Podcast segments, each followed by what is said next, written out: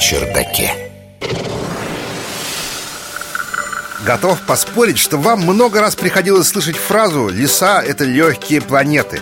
И вам тут же представляются могучие дубы и робкие осинки, изо всех сил вырабатывающие для нас кислород, чтобы мы тут, понимаешь, не задохнулись.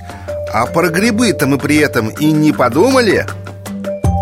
Научный журналист Егор Быковский.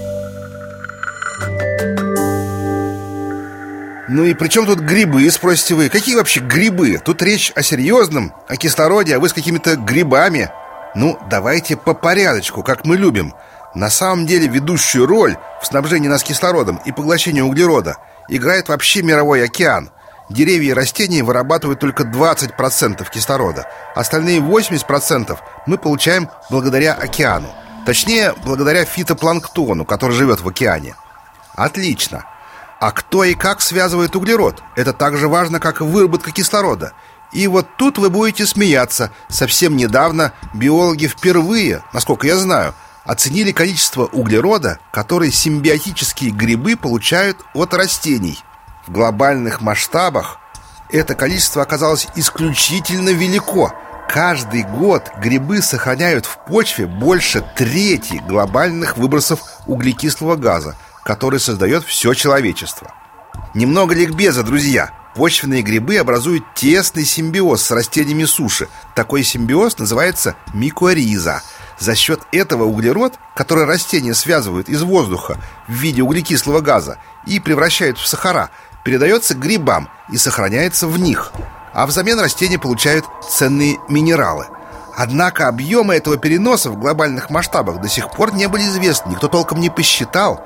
Такую работу провели лишь недавно, и оказалось, что ежегодно грибы сохраняют в почве более 13 миллиардов тонн углекислого газа.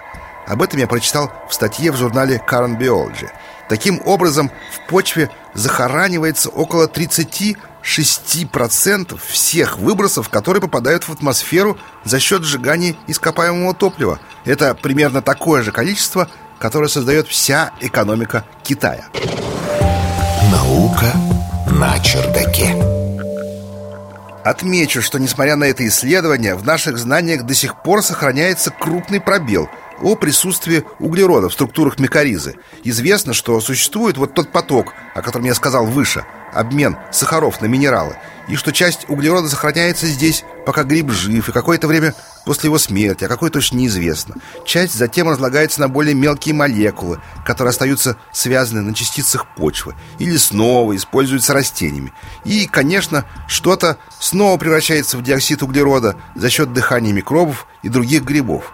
В общем, я что хочу сказать, что почва совершенно неожиданно, и грибы тоже, оказалась исключительно масштабным и важным хранилищем углерода, роль которого мы до сих пор сильно недооценивали.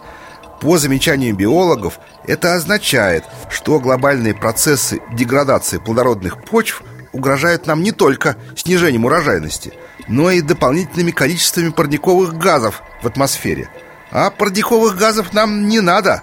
Подгонять глобальное потепление не надо Вот Арктика уже через 10 лет может остаться летом совсем без льда. Но это, друзья, уже другая тема. Об этом в следующий раз. Наука на чердаке